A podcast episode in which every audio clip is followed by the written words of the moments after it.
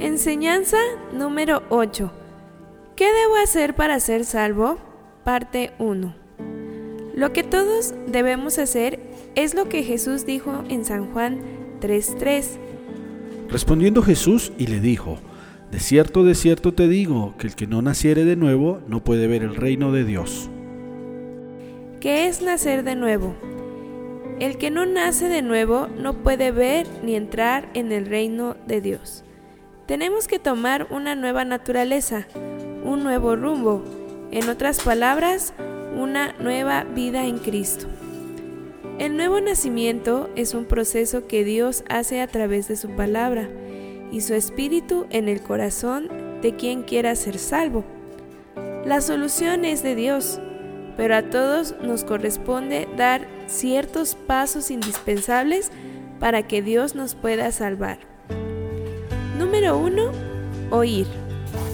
Pero no es oír cualquier mensaje, sino oír la palabra de Dios. La fe viene por el oír y el oír por la palabra de Dios. La palabra de Dios es viva y eficaz. Es la que genera un cambio. Además, produce esperanza, descanso, confianza y seguridad en quienes comienzan a escucharla. En otras palabras, ella nos produce el nuevo nacimiento. Primera carta de Pedro 1:23.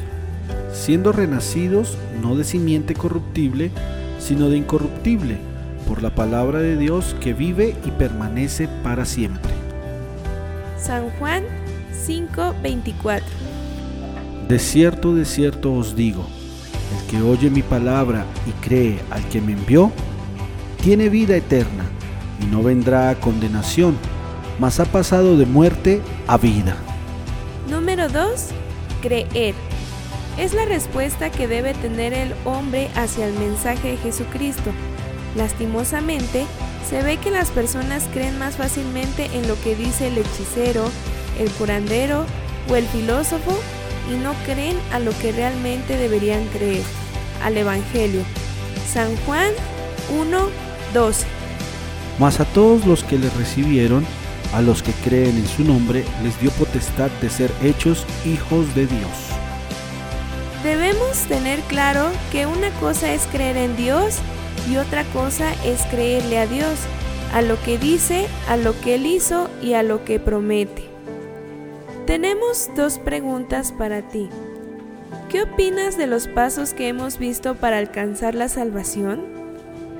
¿En qué paso te encuentras? Queremos saber tu respuesta. Déjala en la caja de comentarios. Esperamos que esta palabra sea de bendición a tu vida. No te pierdas de esta serie de enseñanzas y comparte con tu familia y amigos. Hasta la próxima. Dios te bendiga.